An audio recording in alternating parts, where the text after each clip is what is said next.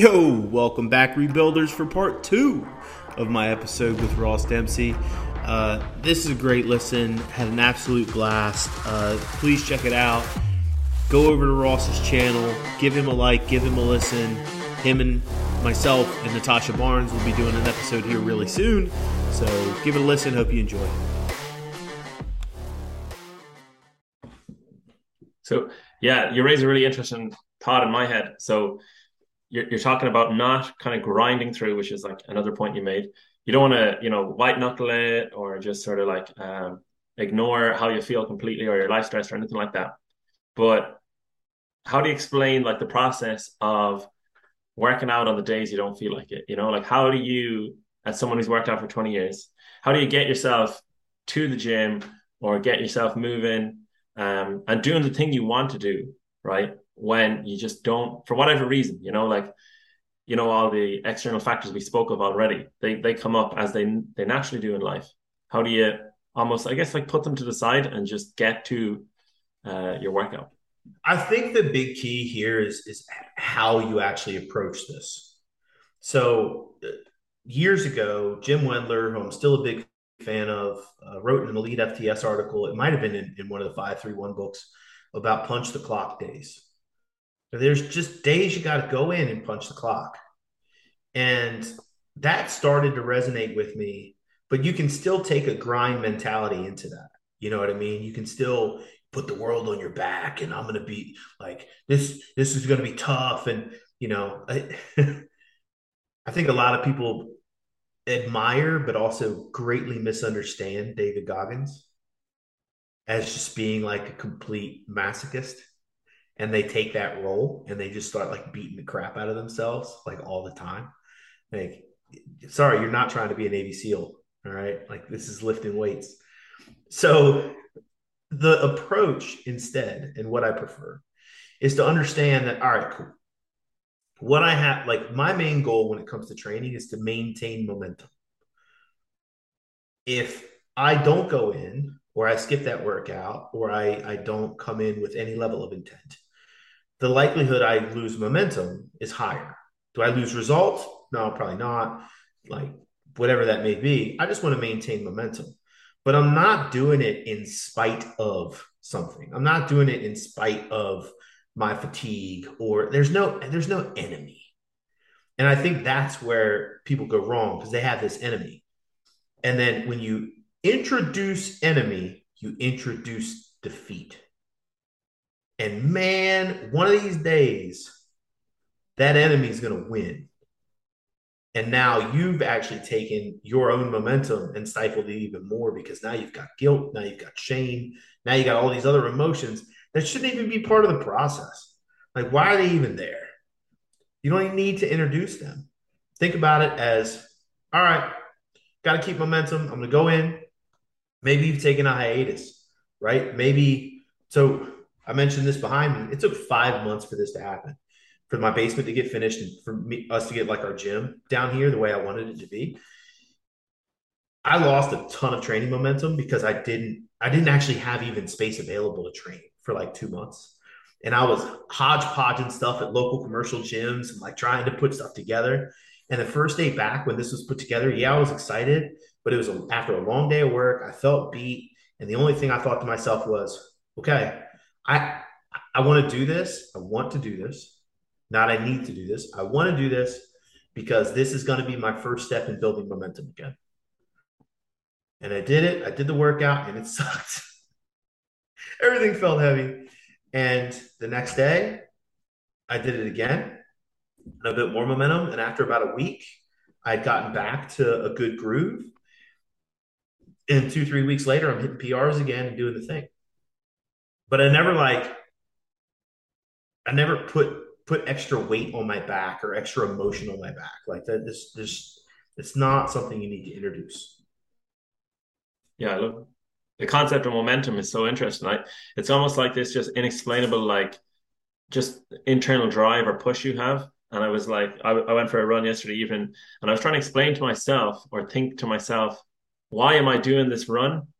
And I, am all it, it, wasn't a PR, it wasn't fast, it was not, it was short, it was it was slow, it was actually pretty challenging because it was kind of like sore and stuff. And uh, I was like, you know, why am I doing this? And it's just momentum was carrying me through. It's kind of like almost as though it's the person I become, you know? So it's kind of like this is, you know, I'm a health professional or whatever I want to call myself. And if that's who I am, then I need to be physically active. And I don't need to be like hardcore and like setting a PR all the time. But, you know, I have to do something. I have to do what I can. So yeah, it's just it's kind of like I can't it's almost hard to put words to. And it's definitely the opposite of like, oh, I have this uh sort of uh something I'm fighting against as well. It's not that, but it is. I guess it's just character. It's kind of like a character type of thing. What would you think of that? Well, I, I 100% agree. And the way I've tried to visualize it lately, um, you, you always hear about like building a house, right? Like each workout's a brick. And that's cool, but nobody actually thinks about how they actually treat those bricks. Like, uh, yes, maybe now with like modern technology and stuff. I, I still don't believe this is actually true, but there, not every brick is completely uniform and perfect. Would you agree? It's got to be. There's got to be some error in there, especially with humans. Yeah, there's variation in there, right? Yeah. So imagine like you're building a house and each one of your workouts is a brick, but you're actually like molding that brick yourself. And then what happens is you put that up, you put that brick there, and then occasionally you decide to just take that thing and like throw it in the yard because you weren't happy with it or to smack it with a hammer really hard because you're going to talk shit about yourself and the way you executed or the way you, you know, whatever. Oh, this run was too slow. And now that that brick that you just built that you put up on the on the house has cracks in it because you just decided to be negative around it. And then the next one, right? There's a brick that's next to it, but now those two have to sustain each other from like an actual physics structural like engineering standpoint and you took you took time to actually smash a bunch of these now imagine how much like if you if you build that wall over a year and you do this on a frequent basis like how structurally sound is that going to be it's probably not so maybe you should not like a chuck bricks into the yard because it's just going to slow the process down and b maybe you should find wins instead of smashing 50% of your workouts because of some unrealistic expectation that you have of yourself and your brain. Build it solid. Some of them are going to be a little nubby, you know, some of them aren't going to be super pretty, but standing together, they'll be able to create a strong wall. There's no reason for you to sit there and go out of your way to to bust half of them.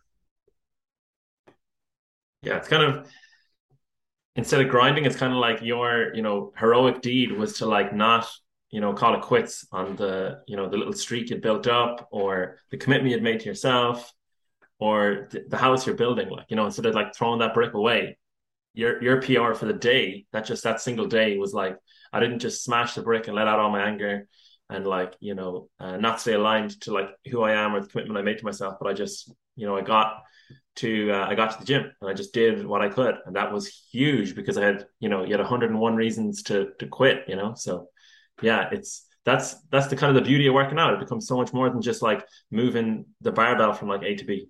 Well, there's so many aspects to it. And one of the reasons I'm so critical, I want to make this super clear too. One of the reasons I'm so critical of grind culture and like that whole thing around it is it actually eliminates evaluation.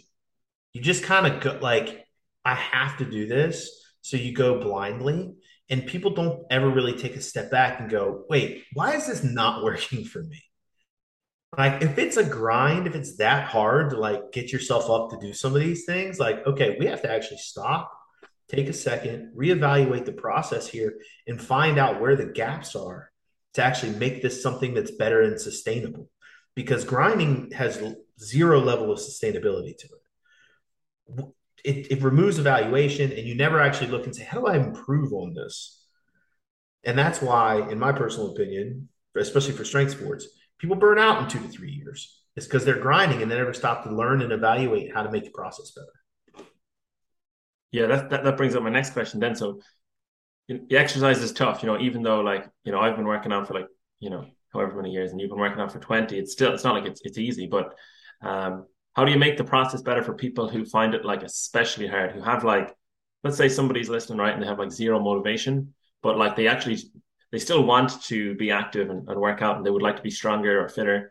Um, you know, how do they make the process of exercise, of regular exercise better for them? You got to connect to a better why. I think that's what it really comes down to. And to be honest with you, people just need to be more fucking honest with themselves. I'm sorry, I probably just got you a big E next no, to the all podcast. Good. But I hear this all the time. I hear it in business owners a ton, right? Well, or, or soon to be business owners. Like their first goal is to leave their current job. And then as soon as they leave their job, they're like, okay, now what? You know what I mean? Like it, it, they they lose that little bit, and they they kind of get lost because the the why isn't big enough.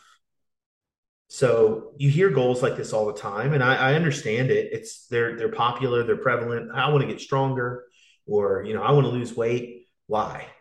Uh, John Berardi is actually I'm a huge fan of, of John and what he did especially in the early days of precision nutrition. And he talks about the five whys.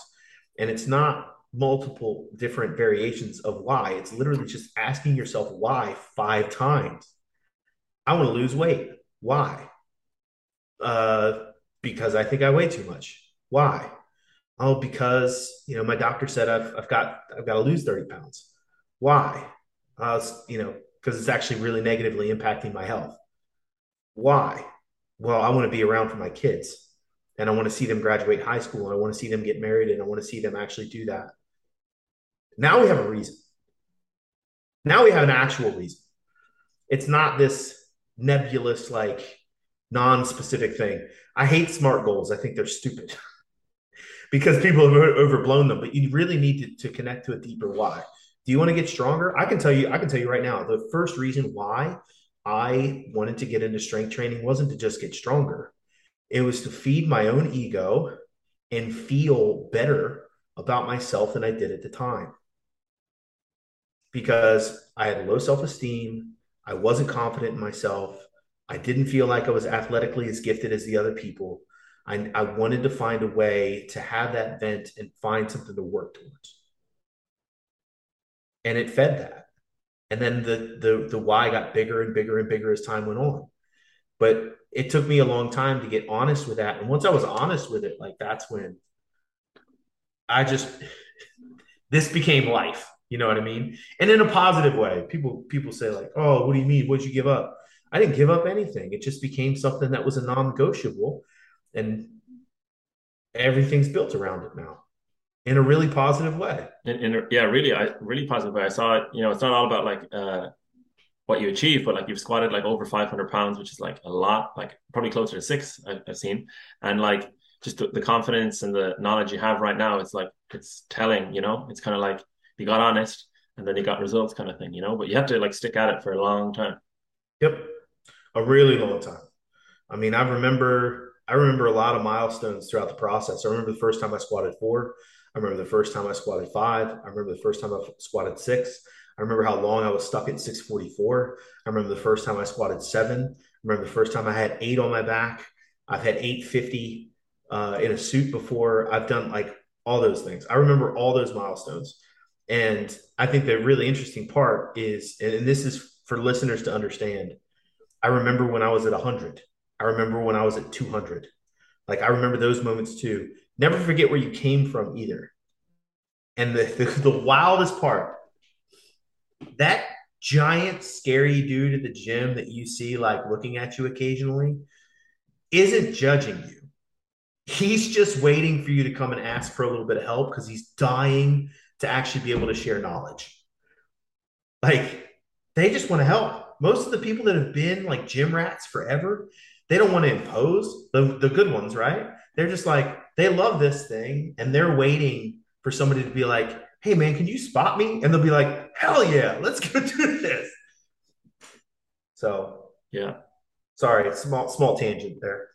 Yeah, but no, to get stronger, to get, you know, uh anywhere with with with your working out, it like takes a lot of work. So if someone asks you about it, like you're gonna have a lot to say. So yeah, definitely ask people who, you know, they are where you want to get to in terms of strength and, and mus- muscular development stuff like that. Yeah. So, um, yeah, it's it's just kind of like uh, trying to figure out exactly why you're doing it. Like, just for example, for me, I, like using that kind of Socratic questioning of asking yourself all the whys. Like, um, for me, it kind of came down to just, you know, I think I have this belief that I'm like weak. You know, I'm not sure where it came from. I guess it doesn't really matter.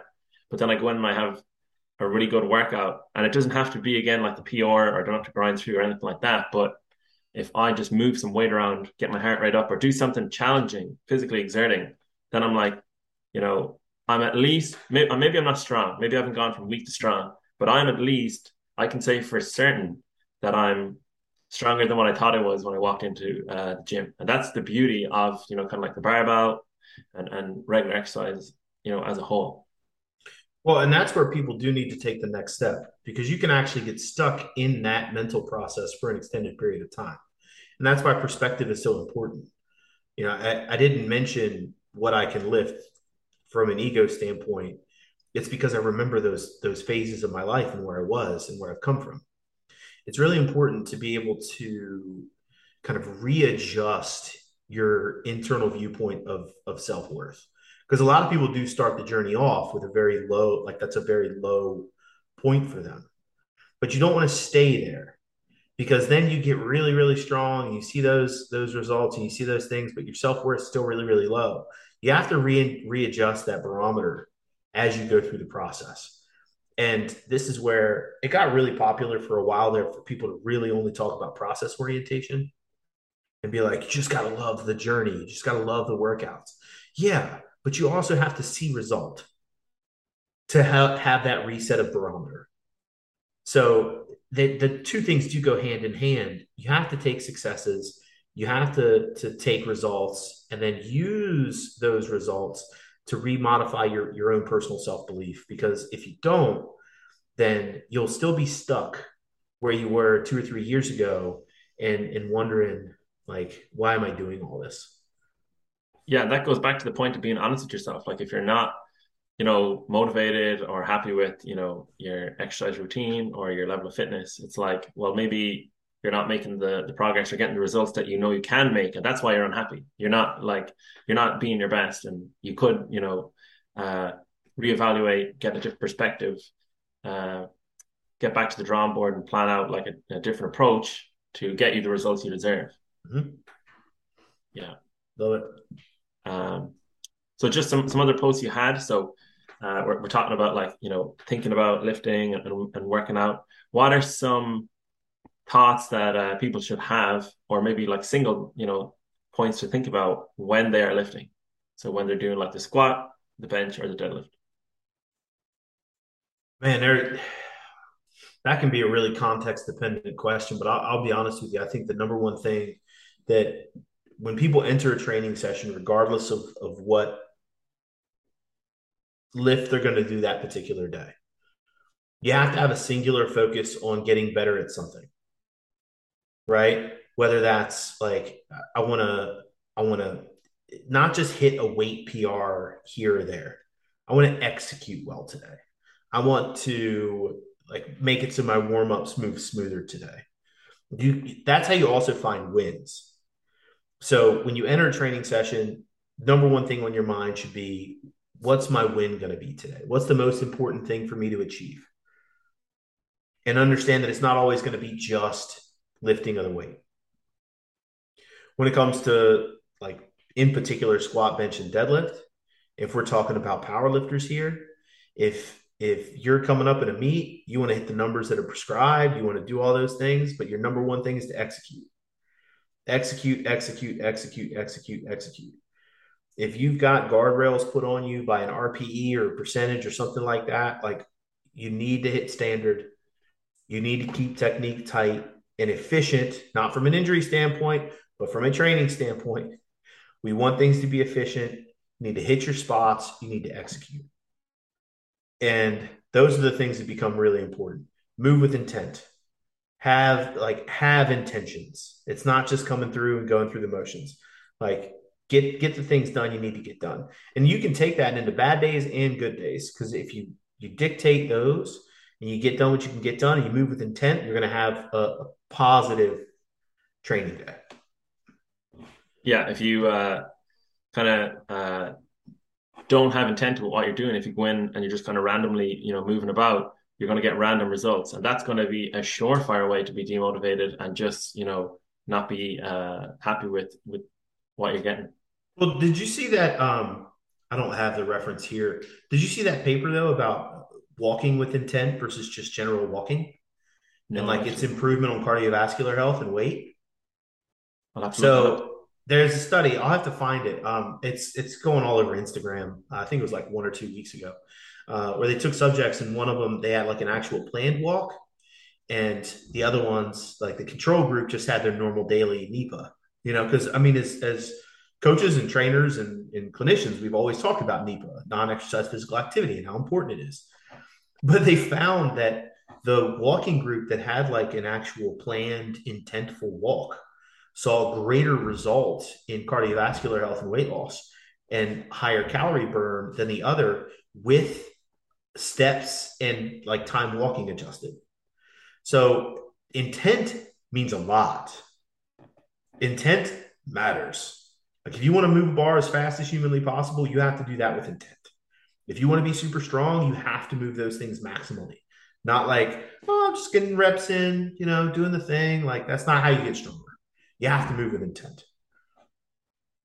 And, and you can add in so much more intent or so much more meaning or purpose to what you're doing if you just kind of look in the right places or you think about it a little bit more or even you know something simple as like you plan you know? If you just plan uh, that can go so so far.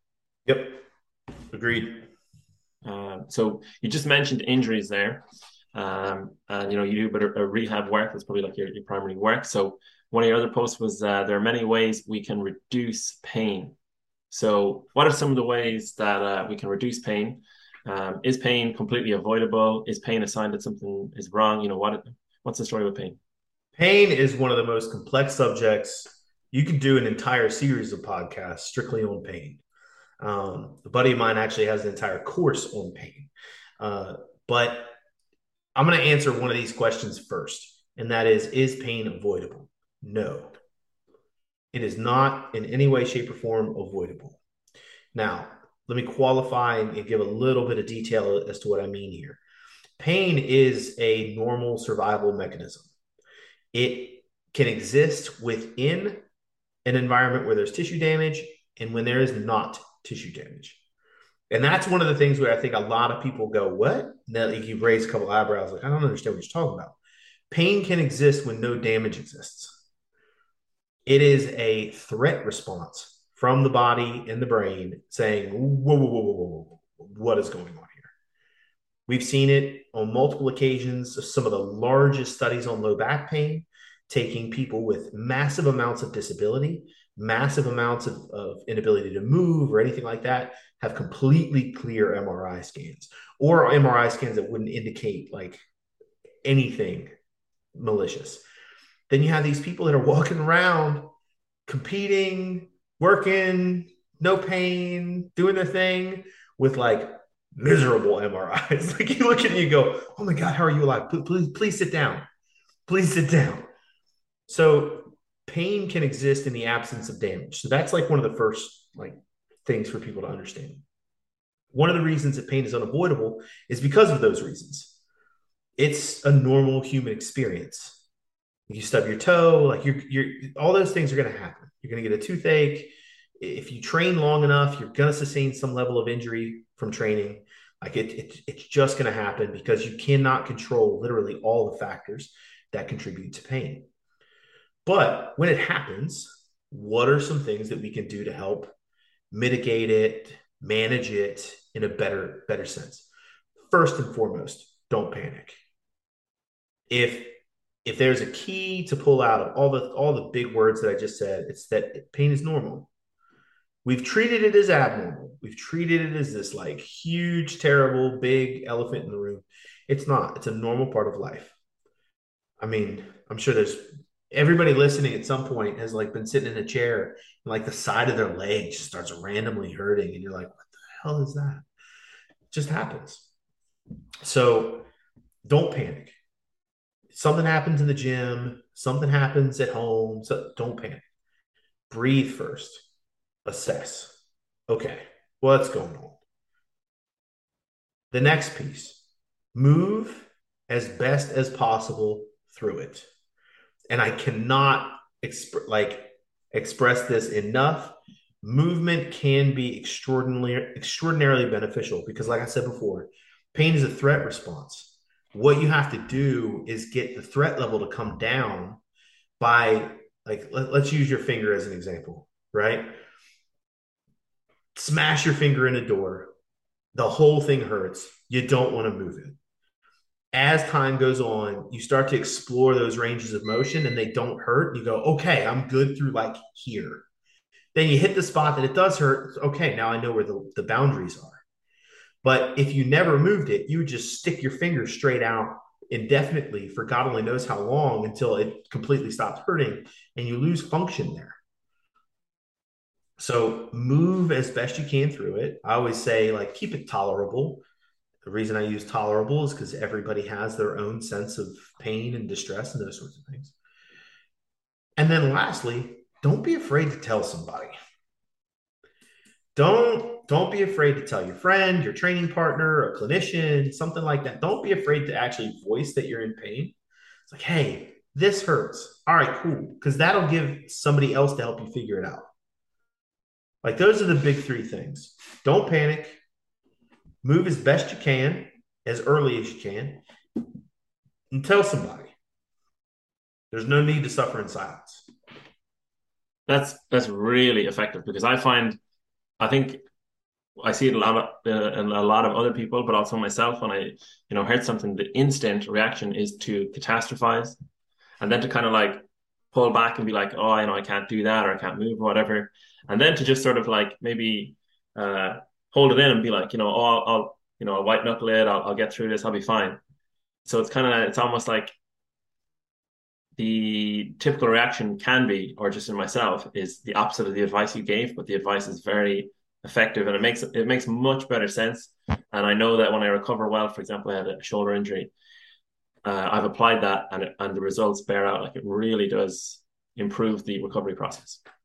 Well, and it also allows you a learning opportunity you know if you if you do this stuff for long enough if you train for long enough you'll start to find that you have options because you're going to come in and everybody's going to have their own lightning rods right we always use low back pain as like an example that's because 80% of the population is going to have low back pain at some point in time know, it's it's it, that's a normal human experience but like i played rugby for years i wrestled for years i still do brazilian jiu-jitsu i do all this stuff and from old sports injuries, my left knee occasionally will just be achy. I'm 38. Okay. I'm not like 12 anymore. So when I come down to the gym and I've got a squat heavy that day, I've got like 12 strategies to get around that at this point. Like, okay, let's let's try tier number one, the thing that typically works every single time. Let me do that. Up, oh, didn't work today. Now I'm going to try number two. And that all happened from that checklist I just said. I didn't, I don't panic. Let me keep moving, figure out what I can actually do, and let me tell somebody.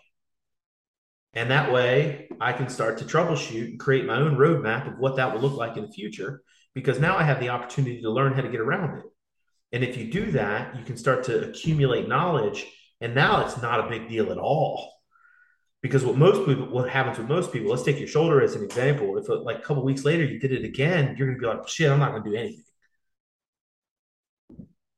And that can be a moment that stops the learning process. So take that time, learn about it, figure out ways to work around it. So then in the future, you have options because having options is phenomenal. Yeah, the situation, it could dictate a few different approaches, you know, trial and error, experimentation. Whereas if you just have the one option, you know, uh, if you only have one of the three options that you gave, then you're pretty limited. Uh, yep. So then, uh, another uh, post you had was on focusing on progress, not perfection.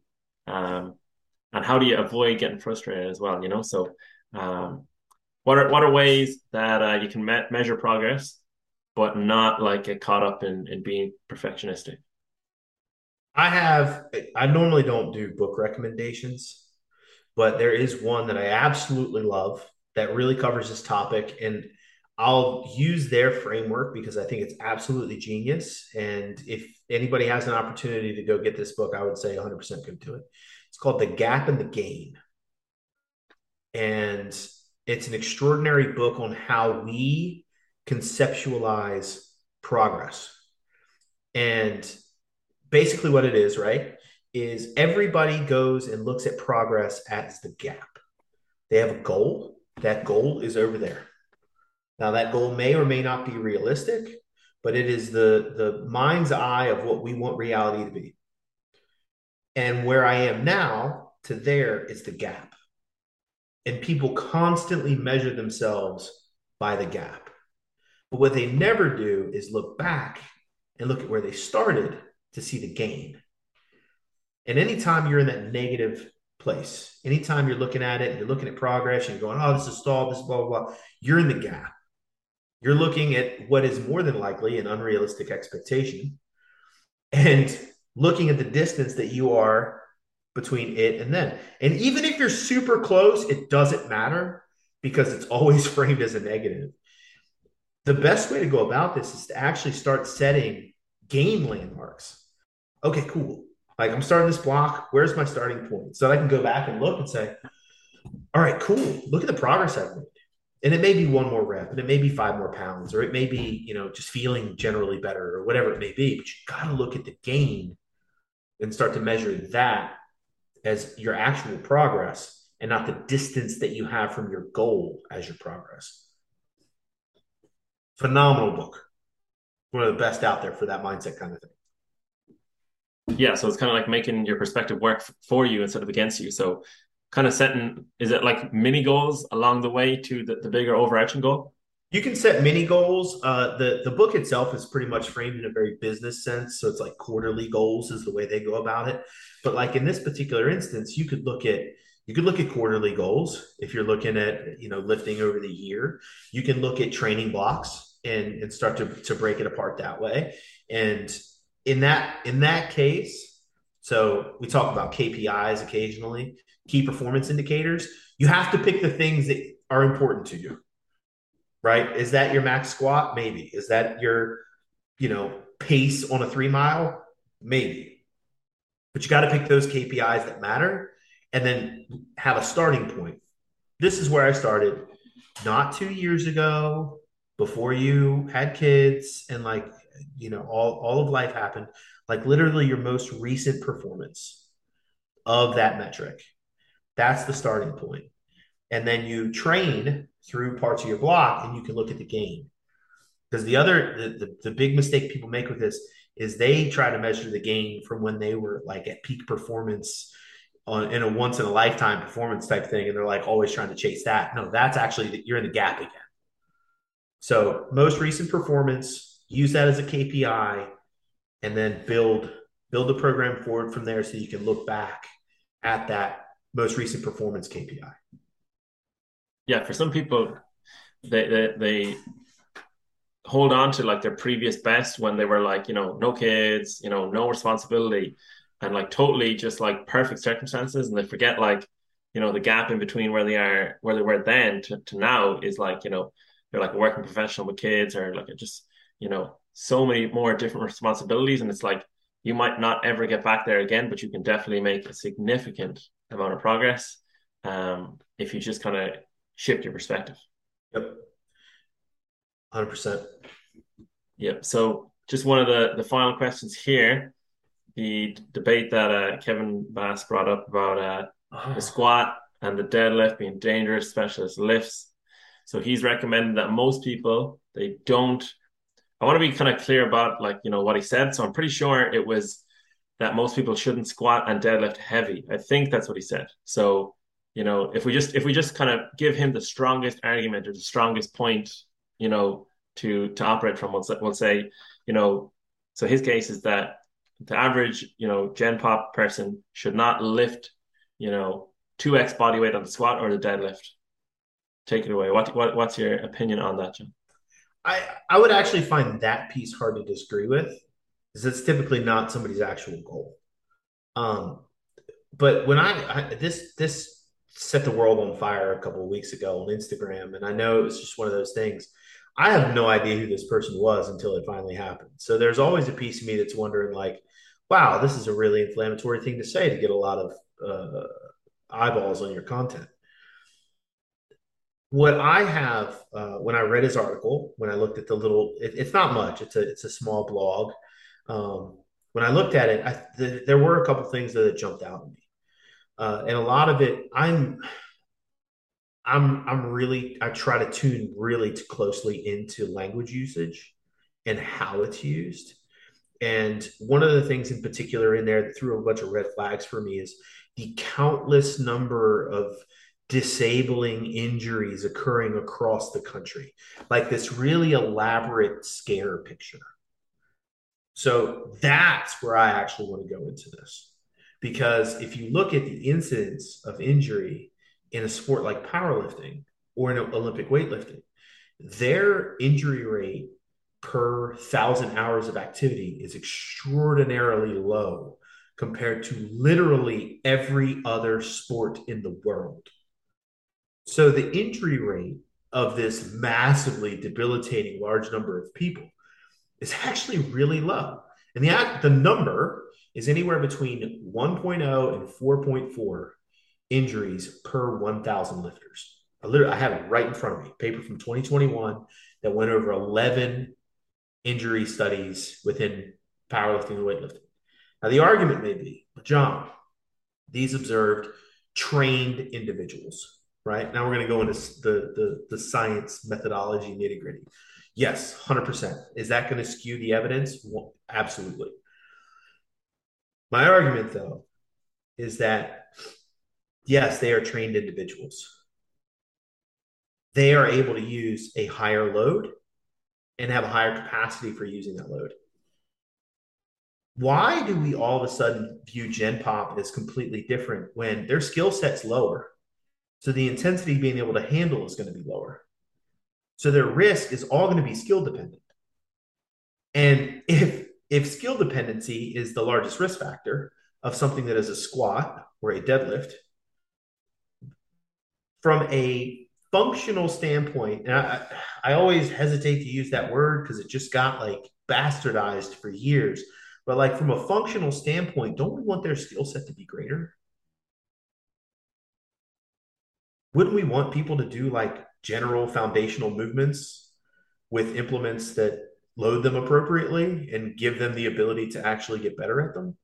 Because I would much rather have, you know, my grandparents able to pick up a box from a seated position in a much more comfortable way than not. So that's that that's my argument to the approach. It's the fear mongering of injury around it. Sure. Do I think everybody should lift heavy? I don't think it's absolutely necessary. No, I really don't. You look at the the Department of Transportation, the Department of Labor standards in the U.S. Like 75 pounds is the most what what most people are going to lift in their occupation on a daily basis. Okay, I get it. I'm that guy that gets the the box from Amazon that's like team lift, and I'm like, I got this shit, and I take it into the house by myself. Like I'm that nutcase. Okay, I get it. That's my bias. Do I think people need to lift extraordinarily heavy? No. But do I think some of these things are foundational movements? 100%. They're the most effective movements for a reason. And it's like, I think uh, just the, the word heavy, it's like it's so individual, you know, like there's some arbitrary guidelines, like, you know, you should be able to bench like your body weight, for example, or, you know, deadlift two extra body weight. But like that's just, that's in general. Like if we're talking about people our grandparents' age, for example, it's like, you know, 75 pounds at 90 years old is, it's a lot. That's heavy. So that's how much they, sh- you know, should be aiming for. But, you know, maybe they don't get there or maybe they get higher, but it's just an individual response that's needed. And this, yeah, that fear mongering, it's just going to promote inactivity, which is already a huge problem. We need to be promoting the opposite. So here's here's my last piece, and this is the first time I'm posing this argument. So I'm hope hopefully I formulate this well. If if this is massively like all over the place, you just say, John, shut up a lot of the things we look at when it comes to physical activity and, and exercise selection for Gen Pop is for injury risk reduction along the lines of fall risk. Fall risk is still a super prevalent thing. Tons of people die from falling on a regular basis in the United States still. And they fall not because of the fall itself, but because of the injuries sustained in the fall that put them in a position where quality of life decreases substantially and they're not able to live the way they want to live. You break your femur in a fall, there's a problem. So I've heard the alternatives that people pose when it comes to like dart squat deadlift, single leg Romanian deadlifts, single leg squats. Many of these things that are very difficult to load and also have a very high balance component, even if they've got like a, a balance assist or something like that. And my argument is actually with load. I mentioned earlier that loading the skeletal system increases bone mass and bone density. We need, and it's commiserate with load. It's it's literally proportionate with load. The more load, the more stimulus, the more bone density. So if we're looking at that, we want to look at superior loadable exercises to create the adaptation that we want. A single leg Romanian deadlift, and this goes back to like I think it was Mike Boyle years ago that was like single leg squat superior than a, a back squat or something like that for developing leg strength. It's like it's just not loadable in the same way. A single leg Romanian deadlift or a single leg squat or a step up or anything like that is not going to get to the required load for the adaptations that I want to decrease fall risk to help a bone stay intact under the forces of the fall because that's the last piece of math we need to really do here. Because the bone actually has to be able to withstand the force from the fall. And the only way to do that is to load it so that it can, can actually sustain those loads. Single leg Romanian deadlift, will it help? Yeah. Is it superior? No. Single leg squat, is it helpful? Is it beneficial? Yes. Is it superior from a loading standpoint? No. I'm going to look at load as one of the biggest factors in health and survivability from a fall, fall than anything else.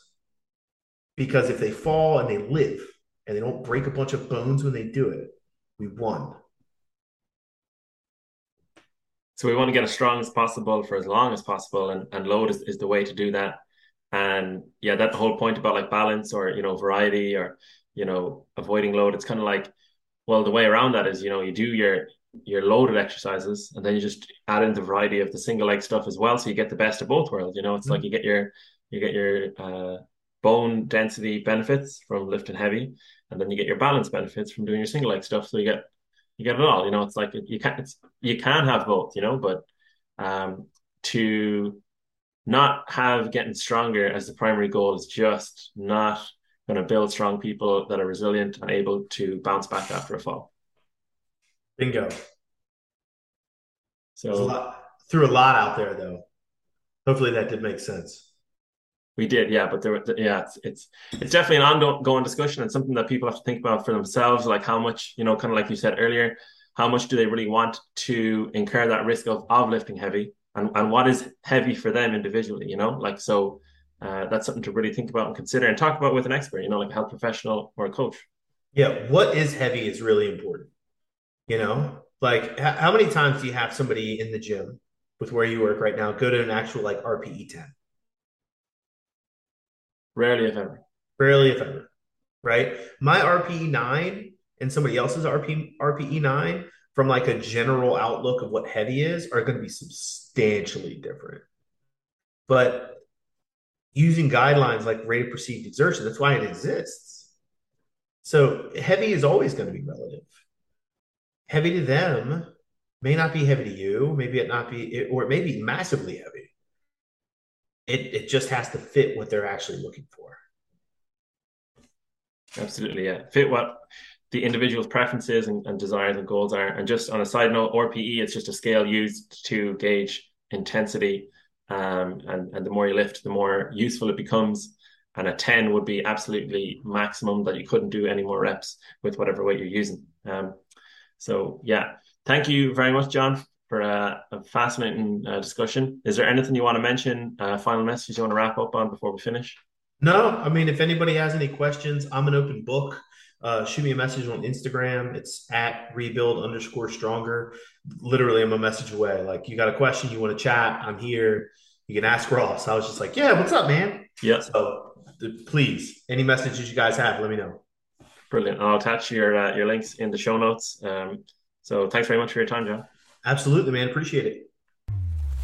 What's up, rebuilders? Thanks for listening. Don't forget to subscribe to the channel.